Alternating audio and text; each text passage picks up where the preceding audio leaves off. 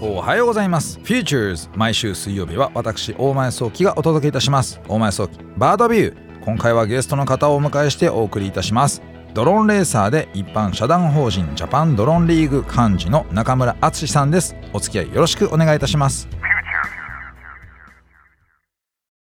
改めまして、 Futures 水曜日大前創希、Bird View 大前創希です。えー、本日はゲストをお迎えしてお送りしていきたいと思います。ドローンレーサーで一般社団法人ジャパンドローンリーグ幹事の中村敦さんです。よろしくお願いいたします。よろしくお願いします。中村さん、まあ、あの私ですね非常にもう長いあの友人でもあるわけなんですけれどもドローンのねこうレーサーをやっているともうこうしかもですねかなりあの日本では初期の頃からやってるんじゃないのかなというふうに思うわけですけれども今日はですねこのドローンのレースの世界をちょっと紹介していただきたくて、えー、こちらの方にお呼びさせていただきました。よろしくお願いします。よろしくお願いします。それでは早速なんですけれどもまず一つ目のちょっと質問させていただきたいなと思ってまして、はい、えー、ジャパンドローンリーグとはということとですね。もう一つはね、えー、ドローンレースって一体何という話をちょっとお聞かせいただけると嬉しいです。ありがとうございます。えっとドローンレースというものをやっているんですけどもその中でジャパンドローンリーグという団体に所属しているというか運営をしています中村です、はい、えっとジャパンドローンリーグ通称 JDL と,、えっと呼ばれているんですけども大体6年ぐらい前にあの立ち上げた団体で、その中で主にやってるのは年間で日本全国で、北は北海道から南は宮崎、今年はですね、はいはいはい、までで全国7カ所でシリーズ戦のドローンレースを開催しています。簡単に言っちゃうと、こう、F1 の世界みたいな感じのことをやってるってことですかね。あ、そうですね。ああいうレースは世界中を転戦するんですけど、JDL は日本の各地を回ってやっているということになっています。はい、ドローンレースそのものというのはどういうものなんでしょうか、はい、ちょっとね、言葉で説明するのは結構難しいのかなという気はするんですけれども。確かに。えっと、一般的にドローンっていうと、こう、空撮用の結構大きめのドローンを想像されるかと思うんですけども、はい、我々がやってるドローンレースに参加するのは、通称5インチ機と呼ばれる、プロペラのサイズが5インチですね、手のひらサイズぐらいの、はい、まあ、プロペラを使っているドローンなんですけど、はい、大体重さが700グラムぐらいで、で、まあ、最高時速は150キロぐらい出るやつ。150キロ ?150 キロですか？そうですね。瞬間で出ます。すごい。で、でそういうのは売ってないんですよね。一般にはそういうのは売ってないので、はい、みんなモーターとかフレームとか、まあ、自作したり、はいはい、市販品のそのパーツを買って自分で組んで参加すると。そういう感じになってます。もうこの5インチ機というのは、まあ、売ってないとはいえ、パーツそのものはいろんなところに売ってるってことですよね。そうですね。パーツは売ってます。だし、日本の方でもオリジナルの製品を作って売ってる人もいます。へえ。組み上げるってことで、その、まあ、なんていうんですかね、そのプラモデルみたいに簡単なわけじゃないですよね。まあ、ある程度規格があるので、その、規格に合う、例えばモーターのピッチであるとか、中にちっちゃい基板、コンピューターみたいなのを積むんですけど、それのサイズとかの穴の寸法ですね。はい、それを合ったものを見繕って買ってきて、まあ、ネジ締めしたり、3、40箇所ハンダをすれば、一気完成します。電子工作をある程度やってる人じゃないと難しい感じなんですかねいや、そ全然そんなことなくて、中学校、小学校ぐらいで、まあ、工作みたいな。で、ハンダをやりました以来っていうおじさんたちが、20、30数年ぶりにハンダ持ちましたみたいな人たちも多くやられているので、まあ、最初はすごい戸惑うかと思うんですけど、まあ、2期目、3期目、作るたびに上手になっていくという感じになります。なるほど。今、2期目、3期目ってありましたけど、そんなにたくさん作るもんなんですか？そうなんです。あの、一般的にドローンっていうと普通1機買ったらおしまいで、はい、まあそれが長ければ2、3年使えたりすると思うんですけど、レース用ってなるとですね、まあ故障するのがもう当たり前というか、ぶつかったりするんですよね、ゲートなどに。なので、一つのイベントで3機ぐらい、まあ皆さん持ってこられますし、はい、年間でいうと多分4、5機は新しく作ってるような、そういう世界ですね。ちなみに中村さんは、年間大体どれぐらいの機数作ってるんですか？ちょっと正確には数えてないですけど、20機ぐらいじゃないですかね。もっと作ってるかもしれないですね。それは趣味の域なのでやってるのか、それともやっぱそれぐらい壊しちゃうアグレッシブなあの飛び方をしているのか、どうなんでしょう、えっと、その愛機と呼ばれる、その本当にレースに出る純粋な、はい、なんていうかな、あの、一軍？1軍っていうのは多分7機ぐらいで、はい、で、残りのやつはまあ、面白というか、あの、試しで作ってみたりとか、はいはいはい。まあ、形が面白いやつとかですね。あと、用に軽いやつとか、そういうなんか用途に合わせていろんな種類のものを作ってます。用途に合わせて用途はでもレースが用途っていうわけでもないんですねそうすると。JDL の活動としてはレースですけど、それ以外にもこうフリースタイルと呼ばれるものであったりとか、はいはいはいあとは屋内で小さいスペースのものを飛ぶ専用のものであったりとか、はいはいはいはい。まあ、そういうのも合わせて全部で20機ぐらいっていう感じですね。レース用では、本当さっき言った7機ぐらいだと思います。それはその中野さん的にはもう作ること自体が趣味みたいなものだということなんですかね。いや、えっと、最近はですね、最初は作るのすごい楽しかったんですけど、最近はあの、作る方はもう、あの、大体見えてきたので、はいそういうビルダーと呼ばれる作る専門の方がいるんですよね。で、その人にあの、お願いして発注したりしてます。今年のあの、メインの機体は、ちなみにそのプロの作られている方にビルドをお願いしました。なるほどそれ自分で作るのとおそのプロの方にお願いして作るのだとやっぱりその完成品完成度は違うんですか？厳密には同じところなんですけど、はいあの本業ではないので、空いた時間でビルドしてるんですよね。はいはいはいそうすると、ビルド直後に飛ばしに行くとか、はい。あの、飛ばしに行った先でもまたビルドしてるとかっていうことになるので、はい。まあ、フライトに集中するために、プロの方にお願いして、綺麗になったものを週末飛ばしに行くと。もうそのプロの方は作ること自体をもうし職業にしてらっしゃると。そうです。まあ、それが本業ではないですけど、はい。あの、そういうのを、えっと、オンラインで受け付けてくれていて、はい。まあ、その人にパーツ類を送ると、完成して送り返してくれるという素敵なことをやってる方がいます。なるほどちょっとねそういう風な仕組みに今なってきてるってことなんですねまあ昔からあのドローンレースのことは、まあ、若干私も知ってた部分はありましたけれども、まあ、皆さんね絶対自分で作るもんだと思ってたので最近はそのビルダーがいて作ってくれるサービスもあるなんてことで言うとだいぶ裾野が広がってきたっていう感じですよねだいぶニッチが埋まってきてる感じがしますね。だから僕は飛ばす方が合っているっていうパターンなんですけど、はいはいそういう方たちは飛ばすことよりもビルドの方が好きだと。なので困ってる人はちょっと、あの、いくばく可能。あの、お金はかかるんですけど、はい普通に考えたらとんでもない格安で作ってくれるんですよね。なので、そういうふうに、あの、いろいろ細分化されてます。ドローン業界も。ちなみにその一般的にこうレースに参加していらっしゃる方の機体1機を作るのにその購入するひあのパーツの費用というのは大体どれぐらいかかるものなんでしょうか？機体自体であれば、はい。2万台から5万台ぐらいの間ですかね。おーじゃあパーツをそうですね。パーツをその集めてあの自分で組み上げることができれば、まああのまあ、最大5万ぐらいで機体そのものは作れると、まあ、それ以外にも、ね。あのプロポっていうねこう操縦するう操縦機操縦桿みたいなものが必要になるわけですけれどもそれで以外にもねいくつか必要になるパーツ類、まあ、グッズ類はあるという話も、まあ、聞いておりますけれども、まあ、要するにレースに出るとドローンは壊れちゃう可能性があるからそれなりにたくさん作る必要性があると、まあ、それは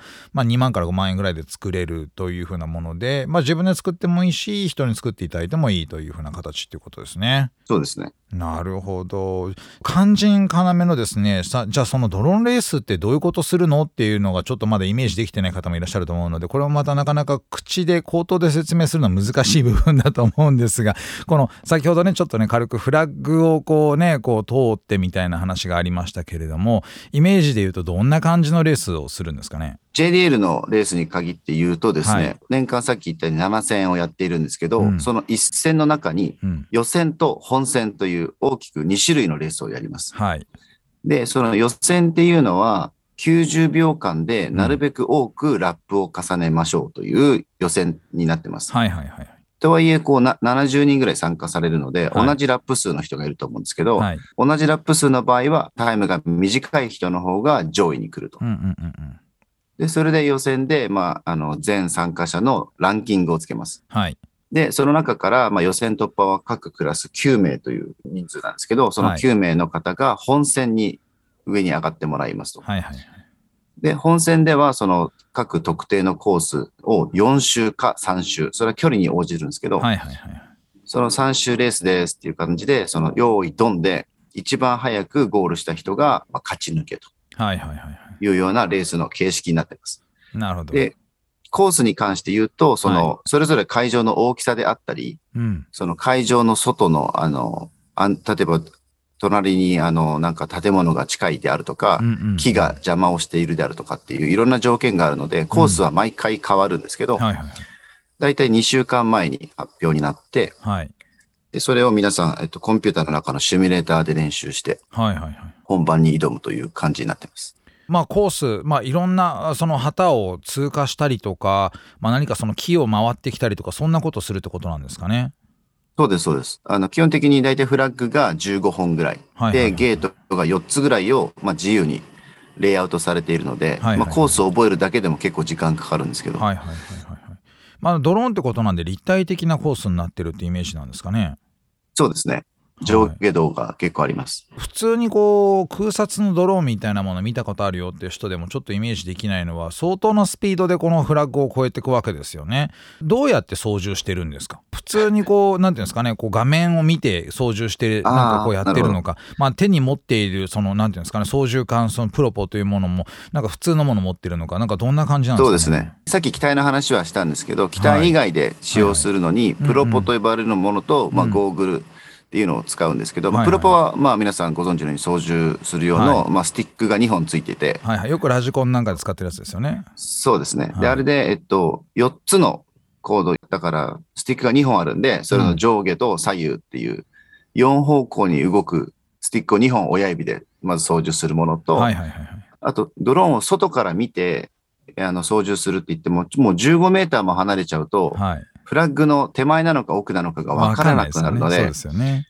あの、各ドローンにはカメラがついていて、はいそのカメラをゴーグルの中にあのリアルタイムで映し出して、はいはい。ドローンから見た目線で操縦をします。なるほど。ものすごいスピード感じゃないですか。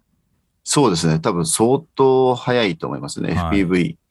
そうですよね。そうですね。うん。あの実際そのスピード感でやってるとこうなんなんですかその慣れない人が見ているともう本当にこうなんていうんですかねこう物を捉えるのが難しい例えばそのフラッグをあのに向かっていこうと思うこと自体も難しいような気がしますけど練習すればそこってできるようになるもんなんですか？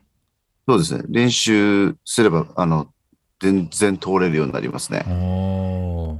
どんな年齢どんな方々がやってるのかなってこともすごく気になるわけなんですけれども例えばその。あのね中村さんがこう始めたのは56年ぐらい前ですかね。その当ねその当時始めた方々と今のそのなんかこう一緒にやってる方々、まあ、あの時代を経てどんな違いがあるのかでしたらそこら辺もなんか話聞けると嬉しいなと思いますけれども。JDL に参加してる選手の多分一番若い方は、うん、多分小学校5年生とか小学校5年生ぐらいから参加されていて、年配の人は、えっと、70オーバーですね。はいはいはい70オーバーの方もいらっしゃるんですね。います、います、います。で、そのな範囲で、まあ、いろんな方がいるんですけど、大体40代後半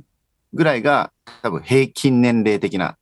参加者のボリュームゾーンになってます。なるほど。はい。ただ、そのさっき言った中学生とか高校生とか、あの、社会人出たての子たちもいるんですけど、うんうんまあ、人数的に言うと少ないかなと。で、その、最初ドローンのこのレースが始まったばかりの頃は、うんうんあの、こう、空物、一般的に空物って言うんですけど、うんうんそのヘリとか飛行機とかのラジコンをやってた人たちが、はいまあ、相性がいいで、その人たちが、まあ、FPV っていうのを、まあ、興味本位で始めたと。うんうんで、やっぱ空物ってすごく場所もお金もかかるんですよね。うんなので最初はすごく年配の人が多かったんですよ。で、でもその毎年毎年いろんな、あの、パーツが、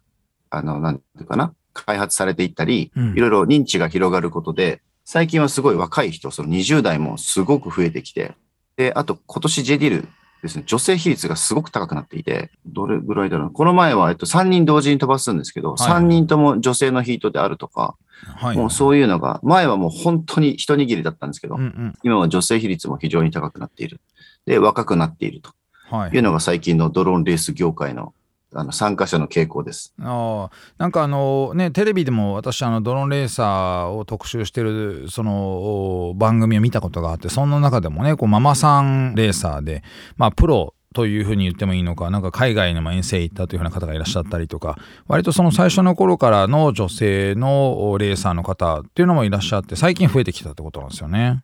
最近増えてますね。いいですねしかも早いんです。早いんです。ちなみに中村さんはあの普通にはいその、お例えば小学生とか女性と一緒にやってみて勝てるのか負けるのかっていうとどうなんですか？えっとですね、小学生、そう中学生が今実は日本で一番早い なるほど。塊で、はいはいはい。多分他の、例えば他の競技、あの、例えば他のモータースポーツであったり、はい。なんだろう、水泳とかゴルフとか、まあ他のスポーツありますよね。うんうん体フィジカル系。はい。それで小学生があの、全クラスのトップっていう競技はあまりないと思うんですけど、そうですね。ドローンレースっていうのはそういう、あの、肉体的な、あの、差を、がほぼないんですよね。はいはいもう。親指の、親指だけしか動かさないので、はいはい。なのでなるほど、なるほど。反射神経とはい。練習時間というものに結果が比例するんですよ。なるほど、なるほど。なので、もう小学生、中学生には、まあ、大人はもうほぼ勝てない状況になってきているっていうことですね。なるほどあと。女性に関しても、まあ、ほとんどの女性によりも僕の方が歴が長いので、はい。大抵は勝てるんですけど、一部の女性はもうすでに全然僕が手の届かないところに行ってしまっている方もいます。それはあの振り返ってみると何が違うのかなっていうふうに思います？練習量と若さですかね。そのやっぱり目で見て指を動かすっていう、その、そこのターンオーバーの時間がやっぱり若い方が早いと思うんですよね。とっさの操作というのが。はいはいはいはいはい。そこにはもうあの、まあ、有利なあの条件が存在すると。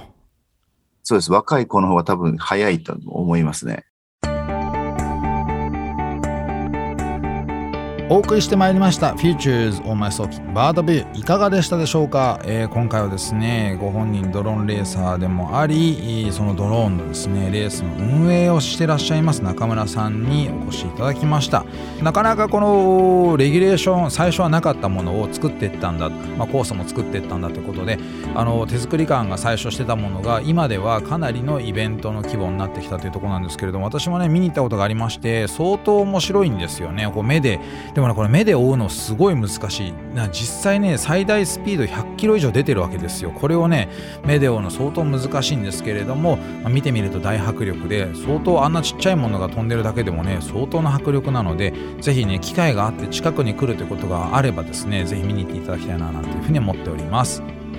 さて番組へのメッセージをお待ちしております。オーディにある番組 Futures のメールフォームからお送りください。オーディでは番組情報のほか音声ポッドキャスティングも配信しております。また音声ポッドキャスティングは Spotify でも配信しております。Futures on My Soul バードビューで検索してみてください。番組 Facebook ページでも情報発信しております。Futures on My Soul バードビュー。番組は明日もありますが私とはまた来週お会いしましょう。